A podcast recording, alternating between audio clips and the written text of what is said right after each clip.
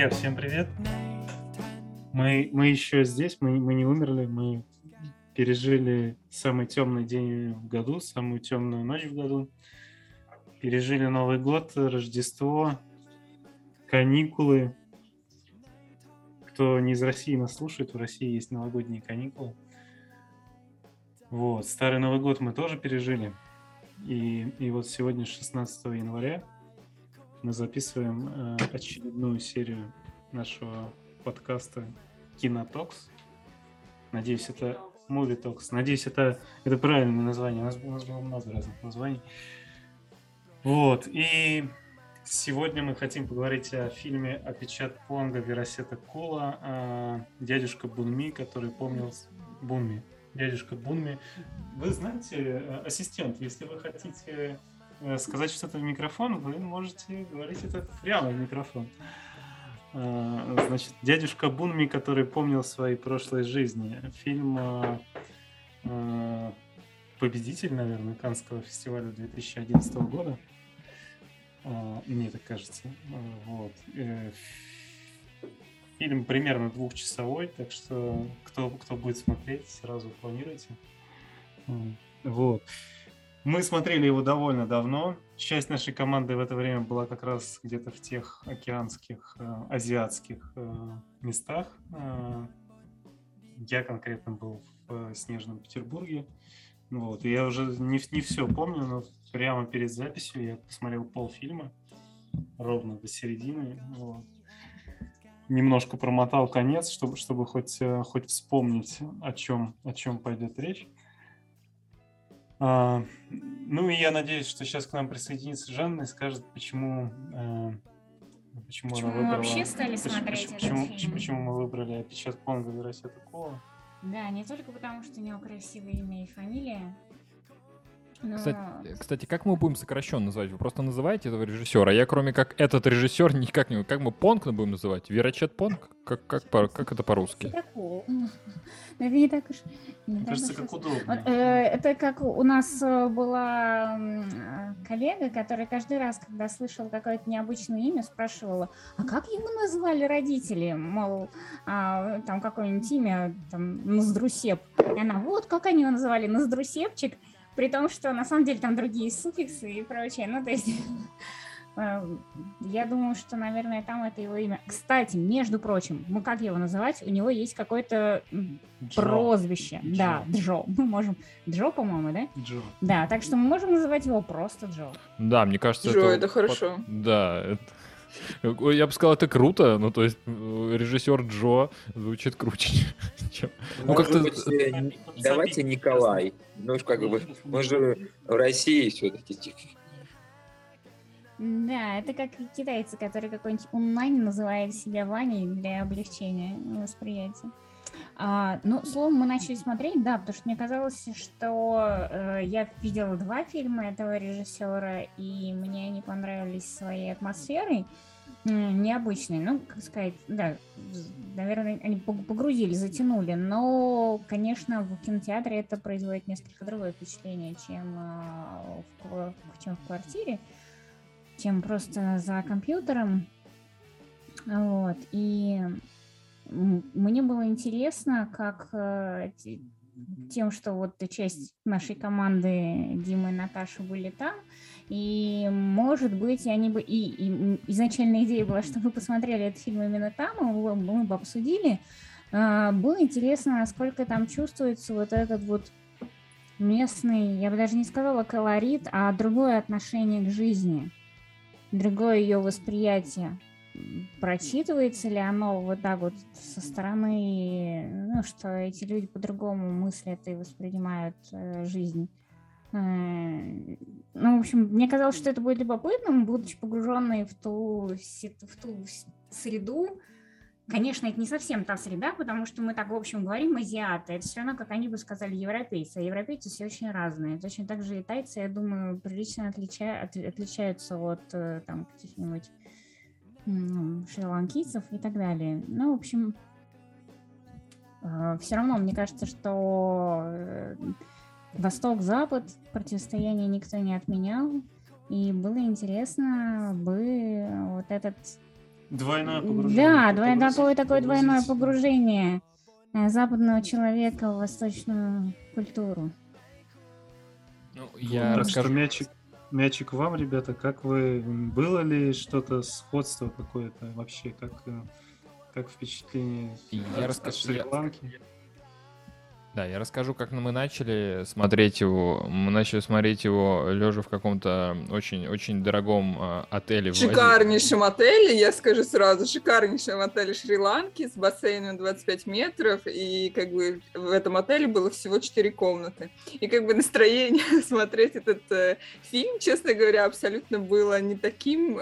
потому что какой-то Чубака, вылезающий из кустов, и вот это все, как бы было не очень в тему, потому что мы спасались от азиатской действительности в европейском отеле в тот момент, вот, но вообще, Дима дальше продолжил, сори, что я перебила.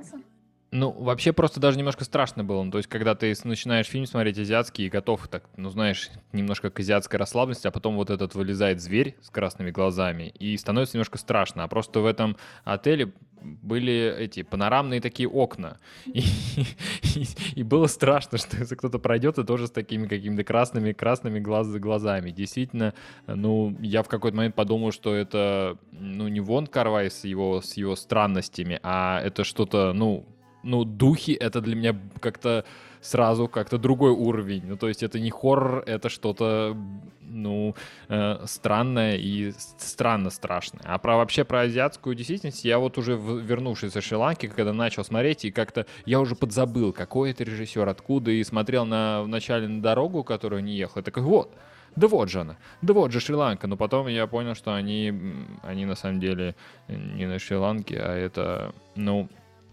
А что, это Таиланд, получается? Да, это Таиланд. И, видимо, ближе к границе с Лаосом, потому что они все время говорят про реку между... Когда он преодолел какую-то реку, наверное, с героем. Ну, снять такое, конечно, ну, я просто даже, ну... Есть фильмы, которые странные, но я продолжаю их понимать. Это произведение, ну, настолько оно по-другому. Эти персонажи, которые появляются из воздуха, какой-то сразу вот эта Чубака, это такая большая обезьяна, которая появляется и говорит, что я Бонг Сонг, ваш сын. И это просто невозможно представить в какой-то концепции, которая называется фильм. Ну, то есть, ну, для меня, когда говорят фильм, я представляю что-то совершенно другое. Ну, там не появляется ни откуда-то из воздуха вот этот вот человек. Там не появляется какая-то здоровенная горилла. И они еще так это все снимают так, что это прям странно. То есть, если бы она появилась, и они начали взаимодействовать, но они как-то начинают брать из гориллы, смотреть фотографии. Ну, невозможно просто. Ну, допустим, если, ладно, это какой-то европейский фильм, и уже появилась горилла. Ну, мы не будем смотреть с ней фотографии и спрашивать, не голодный ли ты. А духу, который пришел, ты давно шел, ну, не предложим ему воды. Нет, они предлагают. Они смотрят на это каким-то, ну, своим, не знаю, там, вторым, третьим каким-то глазом. Просто, ну, делают такие вещи, которые, ну, невозможно понять... своим менталитетом. Это настолько другое кино, и я не знаю, они называют это, наверное, также фильм, и интересно, конечно, узнать, что они в нем это видят, и как это вообще понимать. Мне, кстати, еще понравился русский дубляж, тот редкий случай, когда мне понравился русский дубляж. Они говорят такими успокоительными голосами там все время. Да, то есть как бы, не выражая никаких слишком ярких эмоций вверх или вниз. Они примерно так ровно все время. Там, да, здравствуй, там, посмотрим. Ты отрастил такие длинные волосы, почему? Потому что вот случилась такая история. Да, мне тоже очень понравилось, что единственное, что как бы волновало маму, что, сынок, ты не побрился, ты не подстригся, ну что-то случилось, наверное. Да, я не чувствую. Она очень оптимистично, да, сказала про то, что, ну, там, сынок превратился. Именно буквально, ты отрастил такие длинные волосы. Да, и какой-то... Действительно, дубляж был какой-то сказочный, ну, то есть как будто, ну, я не знаю, может быть, это просто актер еще какой-то, вот, ну, актер дубляжа, который дублировал, это похоже на какую-то сказку, что мне прям, ну, не знаю, вот появился Бонг Сонг, он теперь стал вот этой большой гориллой, перешел дух, и это какое-то было, погружал, я не знаю, наверное... Они тоже так спокойно говорят, но это добавляло какой-то сказочности этому происходящему. Ну и, конечно, да, вопросы про то, что ты отрастил волосы, а ничего, что он горилла, а ничего, что он, у него глаза красные, ничего, что он вышел из какого-то подвала. Ну, то есть не, это самый важный вопрос. Ну, то есть, а как ты хочешь побрить его гориллу? Ты сейчас представляешь, что ты, ну, то есть, что ты его сейчас побреешь? Ну, как вообще можно так? Не знаю, это какой-то совершенно не слева направо, а справа налево взгляд на существование. Вопрос, который подразумевал, наверное, что с тобой случилось, но она не задала его так прямо, да. А мы вкратце не сказали, конечно, о том, что вообще из себя фильм представляет. Там у нас есть некий главный условный герой, которого можно назвать, который зовут Дядюшка Бунми. Он возвращается на свою ферму из города. У него тяжелая почечная болезнь, ему надо регулярно делать диализ, для этого ему там требуется помощник. В роли помощника выступает парень из Лаоса. Еще он на эту ферму с собой привозит свою свояченицу, то есть сестру, младшую сестру своей жены, которая умерла, как мы потом узнаем, и своего племянника. Вот, он вроде бы, он сын этой женщины, да, или... Да, ну, да. Вот, и, значит, все остальное действие, если можно так где-то назвать, разворачивается где-то в районе этой на этой ферме. Но на самом деле пространство, там оно все время и пространство, они весьма условны, то есть они нелинейны, вот. Это, мне кажется, пересказать, ну, то есть рассказать основную сюжетную линию почти, наверное, невозможно, потому что нет сюжетной линии. Ну, и да, если очень кратко, то к нему является туда его бывшая жена на ферму, является его сын, пропавший в лесах, они с ним продолжают беседовать, беседу с женой приводит там, к каким-то разговорам о карме, в результате чего он решает пойти в пещеру, в которой там было какое-то его предыдущее...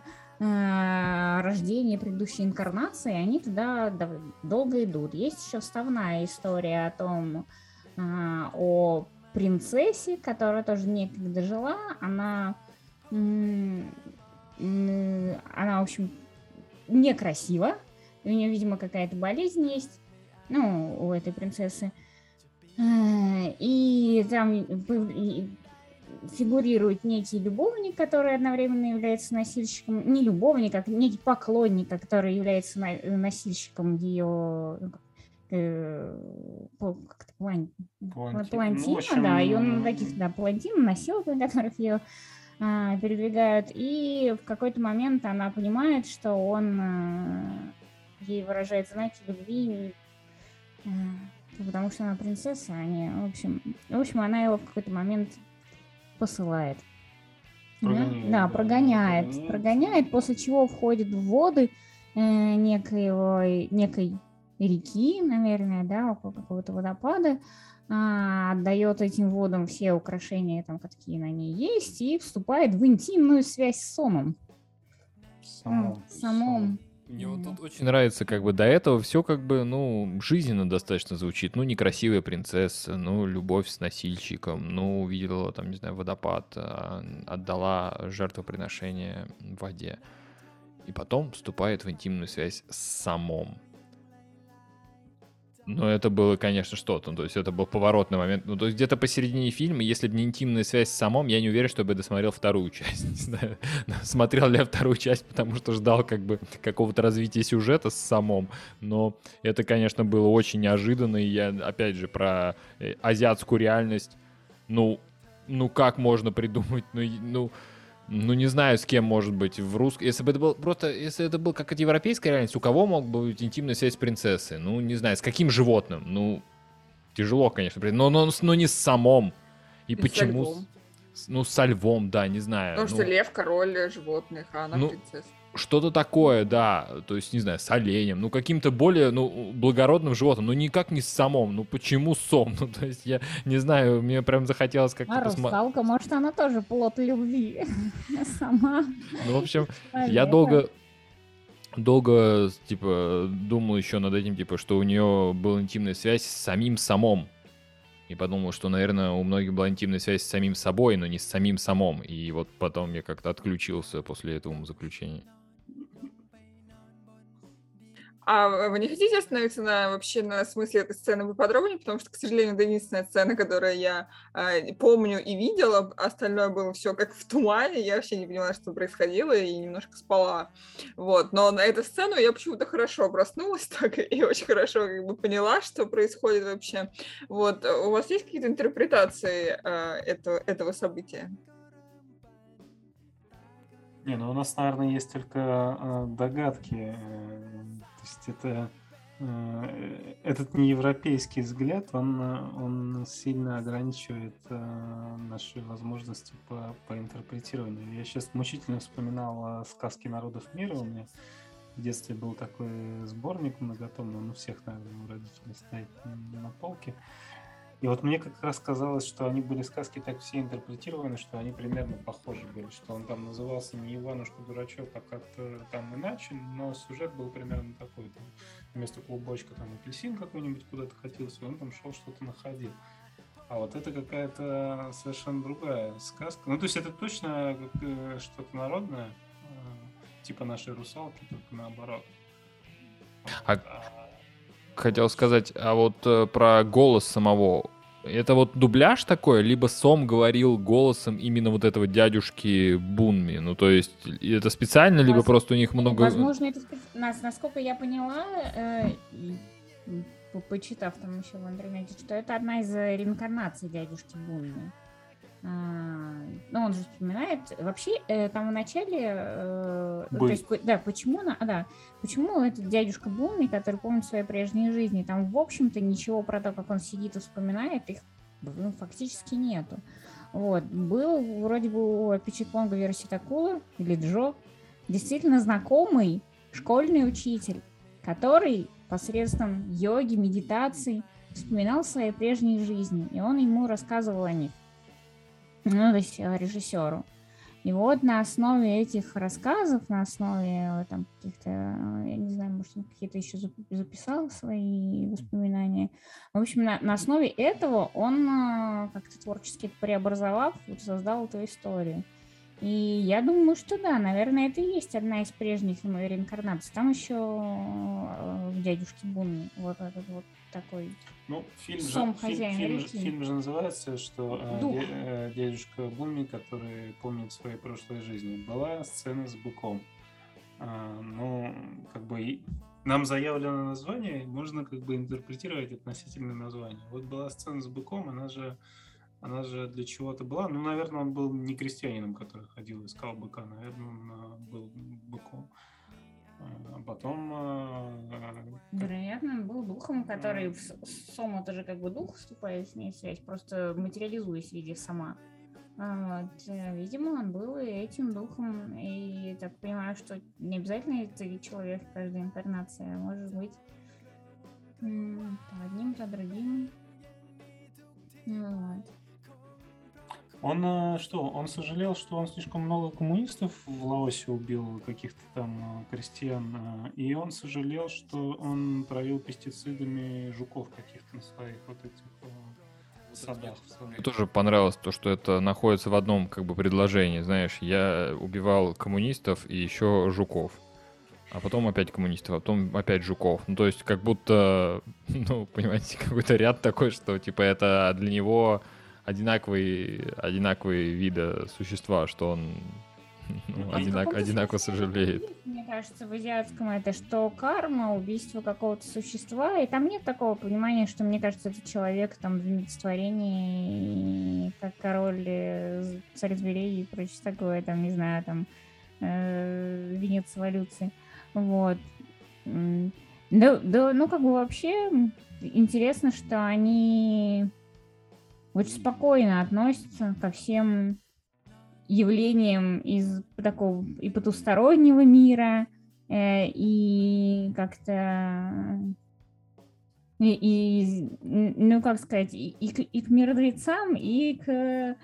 ну, я не знаю, как сказать, к духам, да, наверное, то его сын стал каким-то, да, загадочным существом, какой-то, как они назывались, эти обезьяны? Ну, каким-то, это тоже там, ну, скажу, обезьяним, что... кем он стал, обезьяним, ну, призраком, или каким-то он таким назывался, вот. Ну, я хочу все-таки попытаться с этой рыбой закончить. А чего у него же там жена умерла очень, ну, достаточно рано, он, по-моему, 12 лет без нее доживал. И, может, это как-то связано с тем, что... Ну, то есть вообще, как с ним эта сцена могла быть связана? Он болен, и принцесса в той жизни, ну, в той жизни вот эта принцесса больна была. Mm. Но тогда он ее, как бы, видимо, исцелял или как-то... Да, тяжело. Вообще, конечно, хорошо, что приехала, ну, то есть сама вот эта канва, ну, то есть когда тетя, ну, не тетя, а когда своячница, вот эта вот сестра жены приезжает в какую-то деревню, вот тут уже... Ну, как-то мне абсолютно понятно это начало истории. Кто-то приезжает в деревню. Потом в деревне он как бы, ну, вот это, вот, знаете, кульминация. Что-то они там делают в деревне, и потом что-то в конце происходит. Ну, то есть в фильме обычно, ну, как-то можно поделить вот это на три части там, где каждая часть это что-то конкретное, ну, как-то выражено, что ли. Но тут и тут вот этот вот приезд, и то, что есть понятная для меня структура, что вот есть сам этот Бунми, который он фермер, и который хочет оставить ей вот эту ферму, и то, что вот его сестра жены приезжает, и то, что у него там есть какой-то сын. То есть вот эти все какие-то отношения семейные, и вот эти вот деления какого-то дома, и то, что они там деньги, для меня абсолютно это как бы понятно, и абсолютно все хорошо, и очень хорошо ложится на мое сознание, что да, вот такая как бы, не знаю, это можно было бы сделать какой-то театральной постановкой. Вот приехала там какая-то тетя, умирая в поместье, и то есть там что-то происходит. Но вот эти вот вставки абсолютно мне непонятно и неясно, как они там появляются и почему они появляются. И я, ну, даже просто не знаю, сможем ли мы как-то это постигнуть, этот концепт того, что у них происходит. Мы еще забываем сказать про конец фильма. Там же, на том, что дядюшка Бунми умирает, все не заканчивается. Он приходит в эту пещеру, и действительно там они поутру проснулись, а у него вроде как там отключена эта его система по дренажу почек. Ну и вроде, ну, в общем, он умер, да. А потом на этом не заканчивается, видимо, после... там показывают похороны дядюшки Бунми, ну, то есть его своего рода отпевание, если это можно так сказать. Какая-то церемония в буддийском храме. Да, некая церемония в буддийском храме. А потом это его свояченица со своей, видимо, дочкой, да, и... Кто там этот молодой человек? Кто он кому приходится? Не знаю. Мне показалось, что... Мне кажется, он сын показался ее, потому что... Ну, вроде бы, да. Что он племянник дядюшки. Ее сын, который одновременно буддийский монах, не может уснуть, приходит к ним, переодевается в мирскую одежду, и тут повествование раздваивается. То есть в одном он остается смотреть с ними телевизор, в другом они идут с этой своячницей, то есть со своей мамой, в кафе. Вот. И параллельно, то есть, происходит вот два сюжета. Мне кажется, в этом фильме вообще очень много про параллельное существование, параллельное время, параллельные... Ну, то есть время раздваивается, пространство в каком-то смысле тоже раздваивается, потому что вот эта история там в реальном она мире происходит, или это где вообще ходят те же самые мертвецы, или где, в каком параллельном мире существуют, где, в каком... Ну, то есть как будто и мир параллелится на разные там миры там духов, и он перекрещивается как-то иногда с миром людей, мир каких-то там обезьян, еще что-то, и время тоже раздваивается, иногда параллельные миры рождаются. Вот, и как бы нету какого-то одного... Но при этом есть как бы понятие кармы. Он про него говорит о том, что... А карма, это я так понимаю, что это... Я вот, к сожалению, не сильна вот в этой восточной мудрости, поэтому не очень понимаю, карма это то, что дано и никак не изменить, или карма это то, что ты все-таки зарабатываешь? Ну. Тут есть одна история про карму, которая случилась с нами на Шри-Ланке. Нам подъехал однажды мужчина в наш первый день пребывания на Шри-Ланке и говорит: ребята, сегодня буддийский праздник. там такой-то, такой-то. Но, надо сказать, праздники у них там каждую пятницу. Но не суть. И он говорит, я буддист, и я хочу почистить свою карму, и поэтому сегодня я целый день буду возить вас по Шри-Ланке и делать вам хорошо. Мы такие, звучит неплохо, почистить карму хочет человек. Ну, в общем, поехали с ним, и дальше эта вся история завязалась в то, что он нас возил по местам, где мы должны были покупать оверпрайснутые масла, украшения, делать донейшены его храмам и так далее, и потом заплатить ему еще за такси. И в итоге, я даже не знаю, почистил он свою карму или не почистил, или в его понимании он так почистил ее. Но мне кажется, что карма стала чуть грязнее, чем она у него была. А вот я не знаю, я когда была, например, в Китае, я никак не могла понять, вот китайской, я просто не была в других азиатских странах, поэтому мне сложно сказать, я тоже не могла никак понять, как вот вообще в голове все может это сочетаться, такой практицизм, то есть как бы стремление выжить там подзаработать, выжить деньги из чего-то. И в то же время вера в магическое, то есть можно... Они могут как бы кого-то обуть, надо, не знаю, прийти в храм, тоже повесить какую-нибудь бумажку с просьбой о деньгах или еще что-то. То есть и сами кому-то впарить какую-то вещь, а другой купит магический браслет за безумные деньги тому того же, чтобы очиститься. То есть это какая-то очень такая сложная связь. Практически, это просто не христианская такая философия, поэтому у нас она в голове плохо укладывается. То есть я думаю, что еще есть разделение все-таки, то есть у них есть еще разделение на свой, не свой, и насколько я читала, слушала и так далее, для них абсолютно нормально надуть или подзаработать на человеке там, с белой кожей, иностранцы и так далее. Это просто, считай, реально за благо, за то, что ты приносишь как бы в свой дом, в свою там страну, свою экономику бабки. И то есть в этом нет никакого греха или еще что-то, что у нас вроде как в нашей христианской традиции, мы вроде как ко всем относимся. У них же нет греха. Да. Ко всем относимся, грех? В принципе, какими-то одинаковыми терминами, а у них как будто бы есть разделение все-таки. Если ты иностранец, то с тобой какие-то другие законы действуют у них. С одной стороны, он обещал хорошо, и, положа руку на сердце, мне этот день понравился. То есть мне действительно было хорошо, плохо мне было потом, когда я понял, что это стоит не 10 тысяч, а 300 рупий. И, потом мне было немножко хуже, конечно. С другой стороны, я тоже как бы отнесся к этому по-буддистски. Нам было хорошо. Я же мог сказать ему, когда он сказал, что это стоит 10 тысяч, я мог ему сказать, нет, 1000. А я сказал, окей, мне же было хорошо. То есть, наверное, энергетически я оценил это хорошо в то, что как бы сколько я готов сам заплатить за это хорошо. Расплачивались или в конце? В несколько этапов, и в храме очень был интересный момент. В храме мужик сказал, что когда мы, он сказал, что а сейчас время для донейшена. Он нам все показал, действительно все понравилось. Принес нам holy water, мы вылили этот holy water, там в их, какой-то источник, загадали желание, они там цветами, там все украшено у них, то есть все такое красивое, как будто ты в голливудском фильме, и потом он приходит и говорит, а теперь время для донейшен. И Дима достает кошелек, достает какую-то мелкую бумажку и дает ему, на что этот монах Дима достает 1000.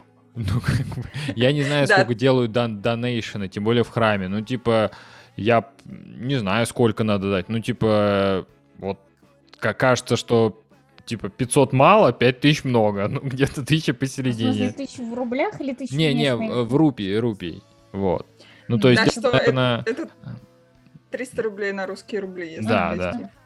На что этот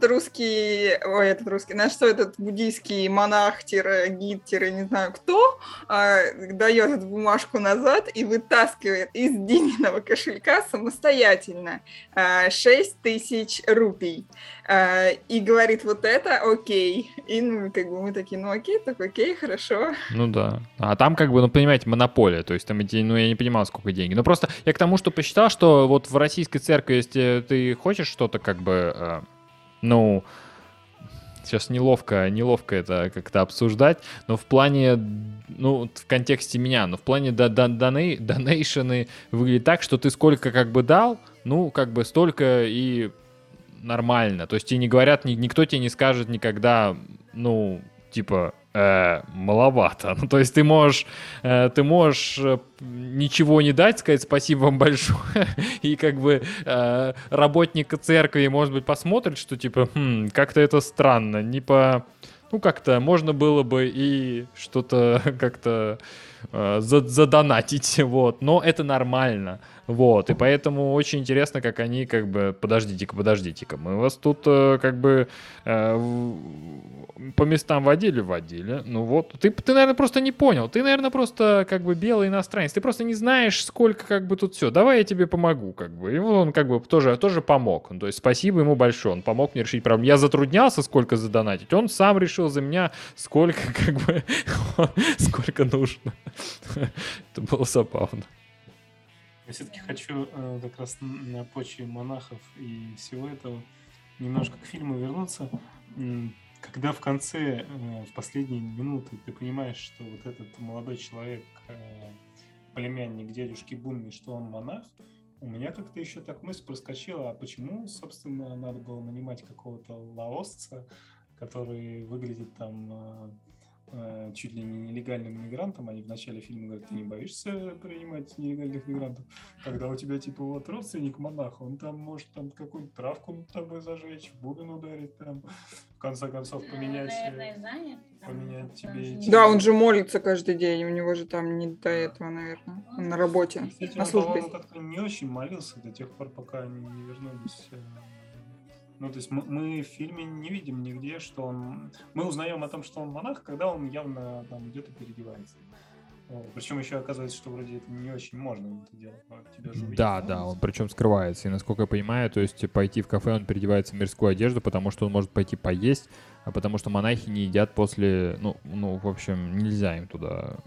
Насколько я понимаю, что они могут жить только на пожертвовании. Может быть, он какой-то продвинутый монах, но вот ты переоделся в мирскую одежду, и как бы вопросиков нет. Но вставка была, конечно, очень, неясная. Причем еще интересно было, когда они считали деньги, очень непонятно. Вот считают они деньги вот эти, которые после похорон, и такие, типа, а что нам с этим делать? Я вот этот кусок тоже абсолютно не понял. Я смотрел и не понимал, что происходит. Вы поняли? Нет, деньги — это, наверное, что-то вроде наследства или там... Нет, это не наследство. То, что набросали. Я вам скажу, я как-то давно я была на такой вот русской свадьбе тоже. Похоронах, на похоронах таких же. Короче, да. Тоже на мальчика, на девочку скидывают. Суют в гроб деньги. И типа видно, кто сколько сунул. Вот. Ну, там у них хоть еще завернуто. Типа как на свадьбу, да. И видно, кто сколько дал. Там типа вот эти родственники нас не обидели, а вот эти-то такие... Вот, нам там мало дали, но и мне кажется, здесь они тоже с таким этим, типа, оценивающим, кто сколько там дал, кто... Потом из гроба достают деньги? Ну, конечно. Ну, я думала, какого-то Тутанхамона, может быть. Не тот случай, когда как-то Тутанхамона откладывают его. В общем, да, но... Короче, смотрят, бдят и запоминают. Примерно тот же... Я подумал, что это что-то вроде наследства, но даже если нет... Не наследство, они же зачитывали имена, то есть это было на похороны, приносят, чтобы, я так понимаю, чтобы, не знаю, может быть, утешить родственников, а может быть, чтобы компенсировать затраты на похороны, хотя я не знаю, если у них... Да, всякие расходы там... Ну, наверное, они заплатили... Дядюшка Бунми заплатила какую-то... сумму храм, в котором проводилось, нашими словами, отпевание за урну, в котором его прах и так далее. И, наверное, это как компенсация их затрат и их моральных затрат тоже. Все эти деньги в конвертах. Моральных потерь, скажем так. Скорее всего, да. Какие-то обрядовые штуки у нас же тоже это есть все. Вот. Единственное, что я еще вспомнил, что они вот эта сцена с пересчетом денег, она потом раздваивается. То есть в одном как бы мире вот этот молодой монах, племянник Бунми, вместе со своей мамой идет в кафе, и они что-то заказывают и смотрят телек в кафе. А в другой вселенной они остаются в гостиничном номере и смотрят телек в гостиничном номере. А, кстати, что идет по телеку? Вот что помнишь? Там происходило? Там, по-моему, какие-то беспорядки или что-то такое было. Мне так казалось. Какие-то новости, что ли? Там... Я вспомнил один момент, который тоже меня очень удивил, и я... Ну, то есть, как кусочек с самом, который вот можно просто взять, вырезать, убрать, я не знаю, нужен ли он настолько, как бы, понял бы я картину без кусочка с самом. Можно убрать первый участок фильма, где было про корову, и последний участок фильма, где, ну, как бы, он умер, и непонятно, зачем этот кусок, где они пересчитывают деньги. Еще один был кусок, который вызвал у меня вопросики, и, как бы, не ложится в общую канву вот этого европейского построения театрального какого-то сюжета. Это когда в какой-то момент начинается показ фотографий. Вы помните, это показ фотографий, и солдаты ловили этих обезьян-призраков. Я не знаю... Это как раз можно объяснить. Возможно, это там говорят, что про будущее какое-то. Там вообще же время... Да. Рецензия, я видела, что это может быть. На самом деле, все, что ты называл, это все относится, как правило, к другому времени, к какому-то другой реинкарнации. То есть и Буйвол, скорее всего, это реинкарнация какого-то дядюшки Бунми. И вот это, ну, может быть, за исключением кусочка последнего. Вот и Сом, это тоже история из какого-то прошлого. А, возможно, вот эта история как раз с фотографиями, это история из какого-то будущего. Там... И это перекликается с тем, что он убивал, ну, как бы люди продолжат убивать, да, кого-то. Ну да, то есть это там же они выглядят то ли какие-то партизаны, то ли какие-то террористы, что-то, что, в общем, похожие вещи просто. Там текст еще очень своеобразный, который тоже тяжело ложится, ну, я не знаю, наверное, не получится сейчас, конечно, нагуглить его, прочитать полностью, но смысл примерно такой, что в будущем какие-то зеленые люди будут отлавливали этих призраков, направляли на них какой-то свет, и призраки исчезали. И выглядит это, конечно, ну, из-за того, что там военная форма, такое ощущение, что они с ними там как-то воевали, может быть, отстреливались от них и как-то уничтожали этих призраков. Я туда какое-то, ну, самосознание натянуло какое-то, что вот мы там отстреляли всю природу, не знаю, там убили всех мартышек, что-то такое. Больше мы не общаемся с духами и что-то такое. Но потом у них там есть такая фотография, еще всплывает, где они с автоматами в обнимочку стоят с этим, с этим духом. И это вообще тоже опять... Ну, то есть очень странно. Они в такой позе, как будто какие-то братаны. Вот мы, короче, тут это... Вот наш дух, и вот мы вот тут вот оттусиваем. Как будто они на какой-то, не знаю, поляне там, не знаю, тусят, вечеринку у них какая-то. В общем, странный тоже кусок. И потом так нормально переносится опять в пещеру, где они сливают воду из почек дядюшки Бунми. Кстати, я вот понял еще, что я очень много из этого фильма узнал про почки. То есть вот прям... Ну, как-то вокруг почечного диализа построена целая, ну, концепция. Я не знал, что там что-то надо проливать, там какой-то процесс есть такой, то есть промывание, да, ну, то есть какое-то что-то, что... Интересно, что-то ли этому есть, или эта болезнь можно было любую, знаете, в нашей губернии дядюшка захворал, у него там, не знаю, при смерти, или что-то такое. Либо почечный диализ, это как бы их тайландский какой-то, тайландская болезнь.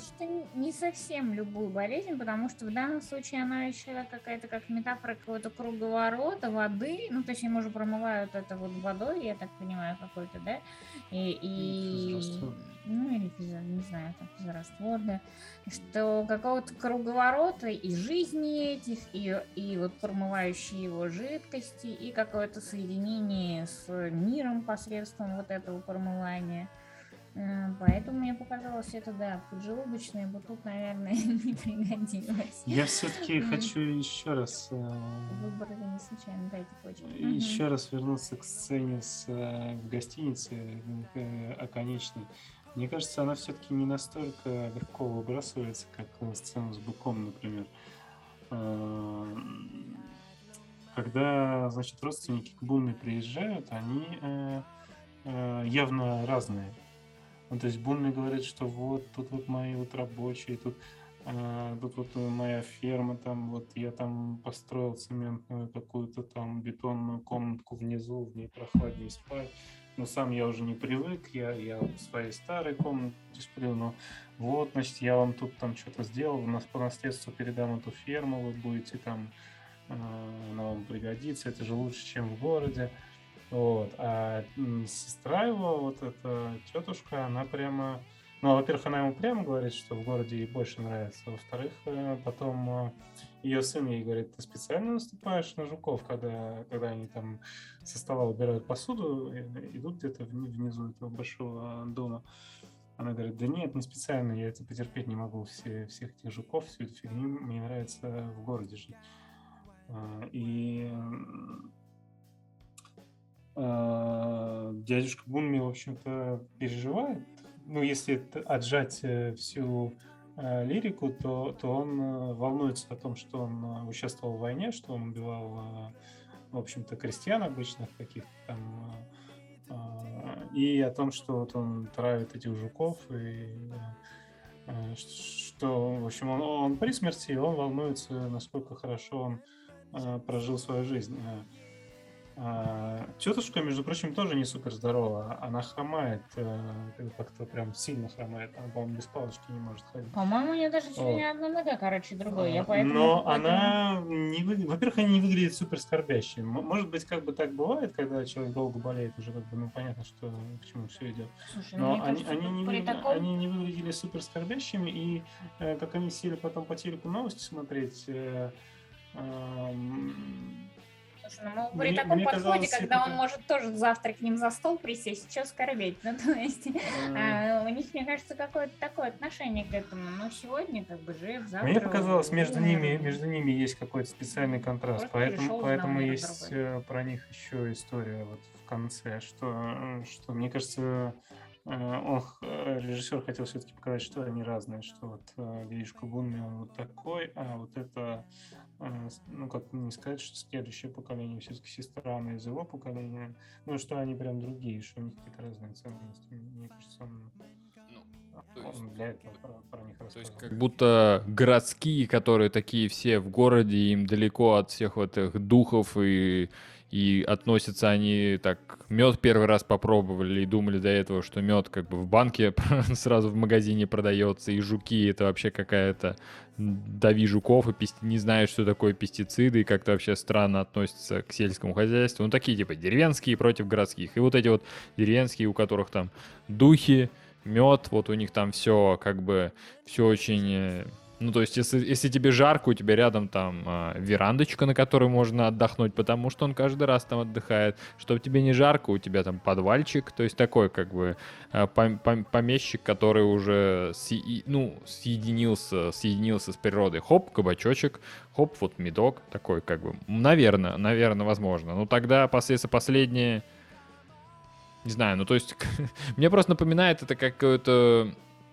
что ли, идею того, что, знаешь, вот отдалились от природы, отдалились от духов, отдалились от всего того, что там, не знаю, растет и все такое. Ну, вообще, наверное, тут есть эта идея, потому что ведь недаром именно дядюшка Бунми помнит свои прежние жизни, потому что он укоренен, у него есть вот эта связь там с его там фермой, там с людьми, с того, что там с тем, что растет, там, не знаю, с пчелами даже, у него есть какая-то связь, и он еще как бы через эту связь с местом получает связь со временем, такую, там, с прошлым, будущим, а у других как бы есть только настоящее, как будто бы. Вот. Ну, немножко они посредством Бунми еще с всякими умершими родственниками могут и потерянными пообщаться. Вот, но именно тут, мне кажется, такой человек, который, да, сохранил связь, и вот поэтому, ну, несмотря на всякие свои там грехи, вот, и, ну, и в нашем понимании грехи, ну, и на всякие свои там неидеальную карму, вот. Я хотел сказать, что ведь в самом начале, когда приехала вот эта городская тетя, блин, так интересно, что это так хорошо ложится на какую-то сценку из театра, что приехала городская такая тетя и говорит, лаосец, иммигрант, а он у тебя тут ничего не украдет? Это же незаконно. А дядя Бунми такой деревенский, ну как, в смысле украдет? Он же человек хороший, ну в смысле незаконно, он человек хороший, для него закон это как бы, чтобы человек хороший был. Трудолюбивый. Главное, да, трудолюбивый, любит работать. Не то, что эти ваши там тайландцы не любят и не работать, а вот этот вот любит, значит, он как бы молодец, значит, он не подведет. Хотя лаосец-то, я так понимаю, по сюжету он сказал, что у меня там есть эта дама в Лаосе, а как ты с ней познакомился, а я по переписке. А ты дядюшке Бунми сказал? Да он знает, наверное. Он, наверное, в курсе. Как-то тоже он сказал это, что... Я не понял, в курсе он или не в курсе, но, по-моему, лаосец тоже до конца как бы не остался. Там вообще интересно, что лаосец, по-моему, единственный, кто прям испугался этих призраков, потому что если... Вот, я просто пересматривал перед подкастом отдельные сцены, и за столом сидят трое. Такая ночная сцена, какая-то веранда или какой-то вот большой дом из тех мест. За столом во главе стола дядюшка Бунми, и, значит, там по правую левую руку от него племянник его и сестра. Ну и у них ужин какой-то, они едят. И сначала возникает жена Бунми, и, в общем, он секунд 5, наверное, удивление на лице актера, и дальше он абсолютно спокойный. Но немножко напугался его племянник. Он встал, подошел к дядюшке поближе, но потом вернулся на скамейку, сел и, в общем, сидел рядом с, значит, женой своего дядюшки, не знаю, как это было в правильных названиях этих родственных отношений. Даже воду ей передал, говорит, хочешь попить, дорогой призрак? Она посмотрела фотографии со своих похорон. Да, это тоже интересно. Вот. А потом, когда вышел сынок, немножко переволновалась сестра дядюшки Бунми. Но реально, по-моему, напуганный был как раз лаосец. Он говорит, что здесь вообще... А он их не узнал, это ж не его родственники. Эти родственники, они говорят, привет. Мне показалось, у него такая европейская была реакция, типа, охренеть, блин, вообще, что происходит? Я, пожалуй, лучше пойду из этого зала. Может, если бы его родственники пришли, он бы не удивился. А так эти непонятные какие-то, не знаешь, какими они были при жизни. И еще просто я пока про работу говорили, немножко не в тему вот, попытки разобрать на отдельные сюжеты и понять, что же там все-таки зашифровал Джо. Когда дядюшка Бунми кормит медом и свою сестру, и, в общем, обнаруживается, что она никогда не видела ульев, и как бы откуда берется мед, они еще встречают рабочих наемных. И мне показалось, что наемные рабочие, они тоже такие прям очень простые ребята, и они не шибко уважают этого Бунми. Он там к ним подошел, что-то ляс поточить, там что-то там пошутить. Это вот у меня вот я у него там французский язык учу. А они такие, ну ладно, все, иди. Нам типа... Короче, они как-то его быстро закруглили, и мне показалось, они вот почтения и уважения особо не проявляют. Не знаю, у вас было такое? Ну да, у меня тоже сложилось такое ощущение, что они как-то... Я могу по-французски, что-то он там говорит, они да, можешь, ага, все не так, все, пока, мы пошли. И как бы и ушли. Ну то есть такое ощущение, что... Тоже. Хотя он с ними вместе типа работал, не знаю. Не знаю, что они, да, в чем, что должно показать сцена, но интересно, что вот в процессе нашего как бы выпуска выясняется, что это как бы такое несколько противостояний, и фильм оказывается как-то... Глубже, чем мне показался ранее, потому что в самом начале смотрел и думал, ой, я не смогу это понять. А оказывается, у них отсылочки-то все те же самые. И вот все-таки монах, который... я просто не разбираюсь в буддизме, но она же ему говорит, типа, разве тебе можно выходить, разве вам можно, а тебя же увидят.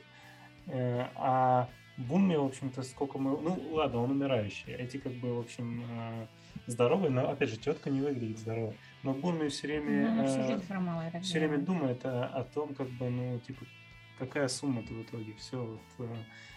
Я вообще... Как я жил? Что я за человек? Может быть, в этом плане и встреча с рабочими интересна, потому что, кто-то такой уже пожилой, там, и видно, что там каждый ему там подойдет, поможет, даже не из какого-то там, просто потому что любят его, здорово, там, дед, вот, ты молодец, там, давай мы там тебе, как-то по-свойски перекинуться, они, в общем-то, ну, типа, не будет Бунми, ну, фиг там, ну, завтра другой кто-нибудь будет, или на другой ферме будем на эти яблоки собирать. Ну, какой-то достаточно равнодушный они к нему не показывают. И вот этот юноша-монах, племянник Бунми, ну, по-моему, он как бы к этой религии относится так, типа... То есть он мог бы быть водопроводчиком, или программистом, или монахом, или... Ну, пойду сниму. Там даже ведь довольно подробно. Джо, конечно, любит нам показать 10-минутный какой-нибудь план, как бык идет в лесу. Но нам подробно показывали, как монах пошел, помылся, переоделся. Короче, мне кажется, что кроме городских и деревенских есть еще то, что Бунми, он такой типа праведник или тот, кто не праведник, но вообще о верности традиции. Ну, в общем, да, вот кроме города, мне кажется, еще то, что им, в общем-то, они уже достаточно европейского склада такие, не знаю, насколько европейского здесь применимое слово. Короче, мне кажется, Бунми религиозен, наверное, в каком-то подлинном таком смысле, а они кажется, что так все это соблюдают, типа... Чего надо соблюдать. Ну, кстати, интересно, что они тащатся за ним туда, вот в эту пещеру, несмотря на то, что она хромая, и, в общем-то, тяжело идти. И... Ну, может, я не прав. Ну да, они соблюдали тоже какую-то традицию. В общем, мне показалось, что эта сцена была нужна еще, чтобы мы поняли, чем они отдельно от Бунми, как бы, чем они отличаются от него, в чем они похожи. Ну и да, это жизнь с этими кафе, телевизор есть и в кафе, телевизор у них есть дома, по-любому. И по телевизору я вот сейчас, пока мы говорили, я пересмотрел несколько фрагментов, ну там какие-то типа новости 24 такие бесконечные, то есть там какие-то люди в масках-респираторах идут, там что-то где-то горит, дымит, какие-то люди в костюмах, то есть... Это такая будничная мирская... Грабят, убивают, в общем, идет, да, это нормальное положение дел. Как там было в гоблинском переводе «Стивена Кросса». Да, что-то такое. Ну что, визуал? Ну, Ваня, про пленку. Потому что Ваня... Да, мне все говорил, что вот там на пленку. Мне кажется, что он снят на пленку.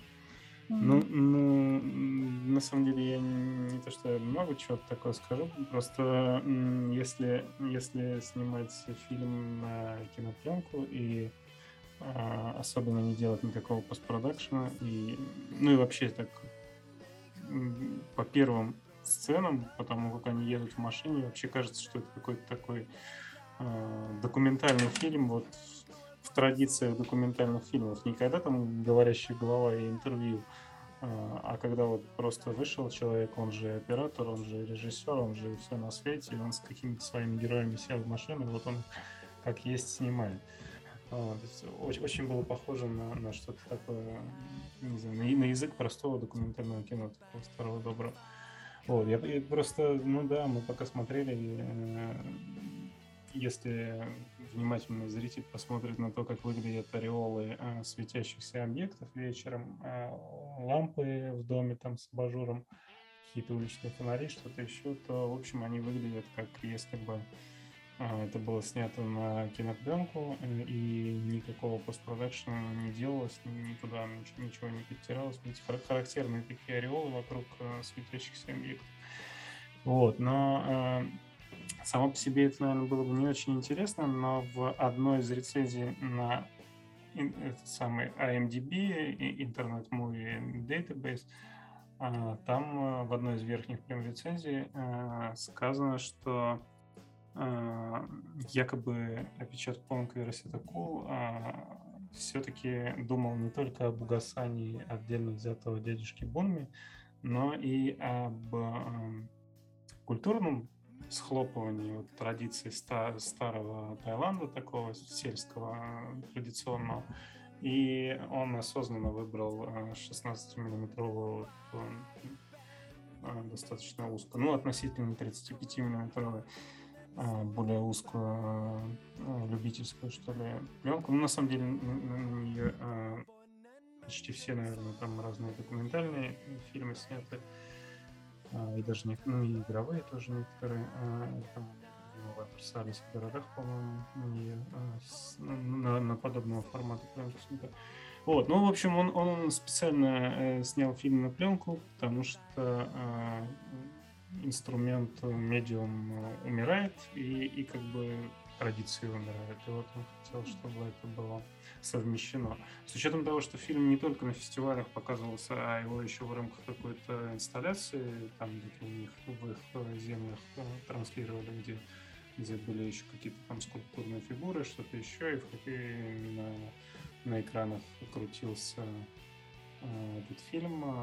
В общем, вполне себе такую уже попытку на территории современного искусства заигрывать как-то. Вот. И я еще хотела сказать, хотя этим собирались уже закругляться, что Ваня незадолго до того, как мы подключили, сказал, что он его рецензии Плахкала видел на «Коммерсанте». Андрея Плахкала, кинокритика. В «Коммерсанте» видел отсылку к Платоновой пещере, и я, честно говоря, тоже видела, но не догадалась посмотреть подробнее об этом. А сейчас, мне кажется, я посмотрела, и мне кажется, что это вполне укладывается. Я не знаю, задумывал ли это Апичатпон Верасетакул, потому что, с одной стороны, это совершенно, конечно, не восточная мысль, платоническая, но, с другой стороны, как человек умный, он, наверное, все-таки про Платона знал, и... Вот, в общем, есть такой миф о пещере знаменитая. А можно, да, про миф сам-то, а то я не знал про миф о пещере и что это значит. Расскажите, пожалуйста. Я скажу, да, миф о пещере – знаменитая аллегория, использованная Платоном в 7 книге «Диалог государства» для пояснения своего учения об идеях. Считается краеугольным камнем платонизма. Вот, но вот отрывок такой. Ну, у него, так как все было в диалогах, то вот кусочек диалога. Платон, между Сократом и братом Платона Главконом. Вот. Ты можешь уподобить нашу человеческую природу в отношении просвещенности и непросвещенности вот к какому состоянию. Представь, что люди как бы находятся в подземном жилище наподобие пещеры, где во всю ее длину тянется широкий просвет. С малых лет у них на ногах и на шее оковы, так что людям не двинуться с места. И видят они только то, что у них прямо перед глазами, ибо повернуть голову они не могут из-за этих оков.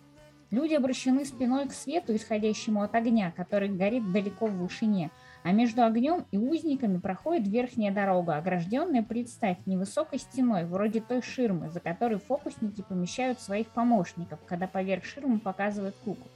«Это я себе представляю», — сказал главкон.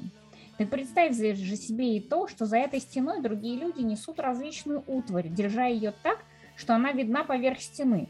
Проносят они и статуи, и всяческие изображения живых существ, сделанные из камня и дерева. При этом, как водится, одни из несущих разговаривают, другие молчат. Странный ты рисуешь образы странных устников, подобных нам. Прежде всего, разве ты думаешь, что, находясь в таком положении, люди что-либо видят, свое ли или чужое, кроме теней, отбрасываемых огнем на расположенную перед ними стену пещеры? Ну и так далее они говорят. Но смысл в том, что, я так понимаю, человек не все видит. Ну, то есть человеку доступна какая-то малая часть реальности. Он видит какие-то отблески чего-то там вот происходящего, ну, во всем. А у Апичатпона Верасетакула, у него здесь представлены как бы параллельные миры, параллельные времена, есть какое-то прошлое, будущее. И как бы человеку сложно соединиться с этим вот таким как бы видением всего. Вот. Посредством органов чувств. Я так понимаю, там речь про то, что ты глазами своими видишь как бы ограниченно, и руками потрогаешь не все. И нужно какое-то шестое чувство.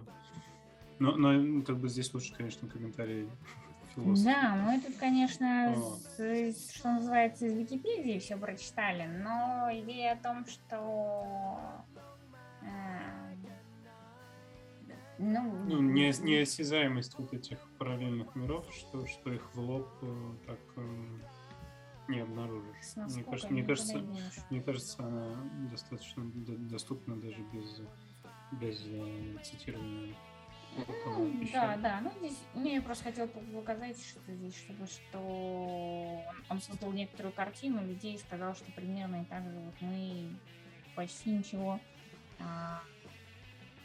происходящим не знаем, воспринимаем вот только своими органами, что надо покумекать. Собственно, и обезьяну видел мальчик. Во-первых, он в достаточно детском возрасте был, вот этих обезьян-призраков. Mm-hmm. Во-вторых, он там пошел заниматься фотографией. Да, он говорит с Пентаксом, говорит как-то там. Да, все-таки он не таксистом был, не эти самые.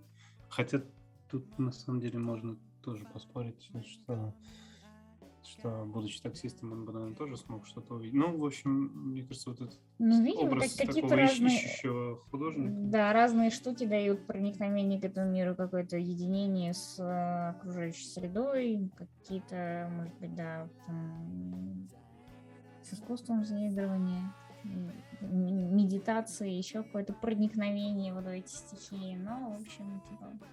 Переход в мир других. Вот, ну, у нас, мне кажется, что, наверное, все у нас двоих. Ну, давайте как-то, не знаю, как-то надо зафиналить и завершить. У нас есть, кстати, 10 минут на это. Ну, и я, наверное, сразу начну. Очень, наверное, тяжело мне было его смотреть, но обсуждать мне понравилось, и хорошо, что обсудили, потому что я уже говорил, что да, я бы, наверное... Ну, не побеседовав, я бы понял, не нашел бы там тех отсылок, которые мы нашли все вместе, и, наверное, это самое ценное в наших подкастах, то есть какое-то все-таки понимание того, что хотел сказать этот азиатский Джо, я бы один как бы не осилил, а групповым разумом мы как бы навалились со своими западными мозгами и декомпозировали рационально их иррациональность, это здорово. Буду ли я смотреть еще фильмы вот такого азиатского какого-то покроя, пошива, ну, тяжеловато, конечно, они заходят, и, наверное, что-то... Я бы, наверное, посмотрел следующее. Почему-то мне захотелось посмотреть индийского какого-то кино, чтобы там они танцевали. Но тут, да, как-то, чтобы это было подинамичнее, повеселее. Ну, уж больно, действительно, такой, как будто тянущийся фильм. Все-таки Marvel со своими экшенами, Спайдерменами влияют на ментальность, и хочется чего-то более деятельности. А так в целом, да, здоровский фильм для декомпозиции. Ну, индийцы, мне кажется, просто здорово прокомпостированы англичанами, из-за того, что они были колонией, и они как-то настропалили свой... Ну, у них же недаром есть этот свой Болливуд. Вот, и, конечно, многие фильмы такие... Вот, и «Миллионер из трущоб» тоже индийский фильм. Вот. Но мне кажется, это же все были колонии. Таиланд тоже был чьей-то колонией, может быть, и британский. Вот. Я единственное, что добавлю, что мне тоже было очень страшно. Я даже хотел остановить просмотр, когда пришел человек с Таиланд — единственная страна в Юго-Восточной Азии, которая не была колонизирована, говорит нам Google. Не было. А вот, ну, слава богу. Значит, что страшно было, действительно. Пришел обезьян какой-то, молчит. Он же сначала еще молчал и горящими глазами смотрел. Потом призраки пошли, потом женщина стала исчезать. Вот. Тяжеловато, но... Особенно есть такое ощущение, что, видимо, снимали на ту пленку, которую было, и я не знаю, вы обратили внимание или нет, но природные сцены как какие-то очень странные. Ну, то есть зеленый какой-то странный, все синее какое-то иногда становится. Там, где с рыбой было, все. Вот, хотелось так, типа, ребята, давайте покрасим все, чтобы все стало выглядеть так, как оно выглядит в природе. Но когда все закончилось, вот если бы не было сцены с монахом в конце, который пошел, переоделся, и они сидели в обычной кафешке и просто смотрели телек, то, мне кажется, были бы совсем другие впечатления. Вот случилась эта последняя сцена, и мне под конец сразу стало хорошо. Вот. Ну, так, может, мне так мозг устроен. Мы вот когда «Кочегара» недавно смотрели, тоже там случилась сцена с песней Жанна Гузарова, где там поет что-то там «Я тебя убью, как только поменяю коня», и главный герой едет в трамвай. И мне тоже сразу стало хорошо. До этого мне Балабанов полтора часа делал плохо, а потом сразу стало хорошо. Вот. Поэтому я не знаток буддийских этих штук, но после фильма как-то прям просветление, спокойненько стало, зеленого чая попить захотелось, вот, что-то такое. Мне очень понравился тот момент, что они так спокойно отнеслись к своим умершим предкам, которые сидели с ним за одним столом. Я подумала, вот нормальные отношения. Но были когда-то даже и в русских традициях, что эти предки, они там защищают, помогают. И тут они как-то с ними нормально, они не бегут там, крича: «А, это моя жена, которая умерла, сколько лет, больше 12 лет назад». А как-то, найдут о чем побеседовать, даже фотки показать, и это какое-то пересечение миров. Очень, не знаю, мне импонировало, это такое спокойствие. Но я, правда, честно скажу, что я первый раз смотрела давно и в кинотеатре, и на меня большее впечатление, видимо, атмосфера, как-то когда ты такой в пакете кинотеатра сидишь, весь упакованный, тебя туда увлекает больше. И еще один я фильм смотрела, то ли «Тропическая болезнь», то ли это, где там всех поразил какой-то солдат, какой-то сон. Болезнь такая, выражающаяся тем, что они спят все время. Мне показалось, что тот фильм тоже интересен. И, наверное, здесь я тоже задумывалась о том, что сон — это тоже какая-то реальность, как будто бы где-то существующая, но при этом в твоем мозге, и вообще как все эти мысли, которые про параллельные реальности не только как предмет фантастических романов, они как-то еще в голове будет крутиться. Все, да, пожалуй. Передадим слово мы тут и так тем, кто хочет взять слово. Егор, Наташа. Очень было интересно вас слушать. Да, мы с Егором, мне кажется, скорее сегодня были в роли слушателей. На самом деле, да. Если бы вы сейчас обсуждали устройство ядерного коллайдера, андронного коллайдера, я примерно бы с таким же интересом это слушал, потому что это все как будто я слышу первый раз. Я вообще не помню ничего об этом фильме. Даже свои прошлые жизни. Да, вот мне кажется, свои прошлые жизни я помню лучше, чем этот фильм. Хотя мои прошлые жизни были как минимум 30 лет назад, а этот фильм 1,5 месяца назад.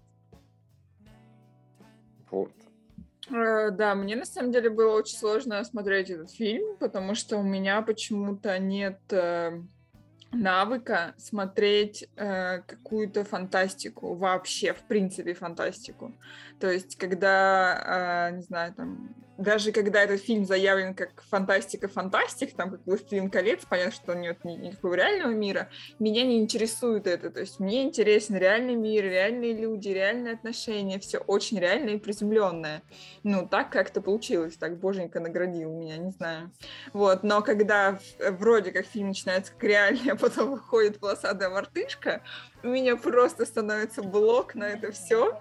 И я вообще не понимаю, что это. Вроде как заявлено как просто фильм, потом какие-то мартышки, какие-то духи. То есть мне очень сложно с этим справиться, с одной стороны. А с другой стороны, мне было интересно послушать ваши диалоги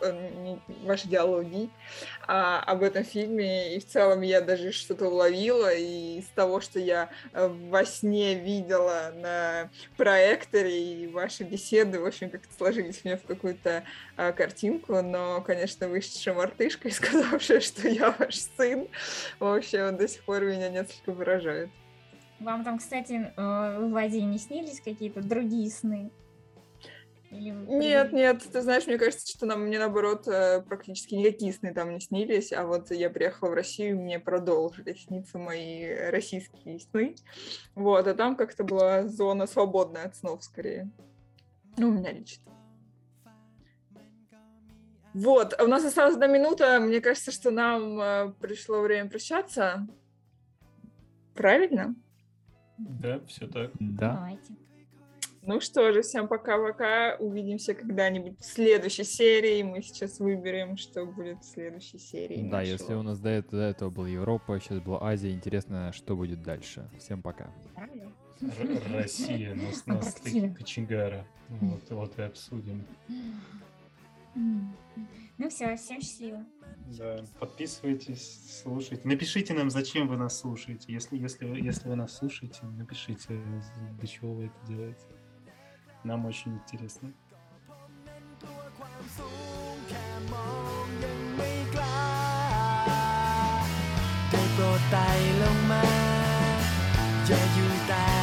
Ты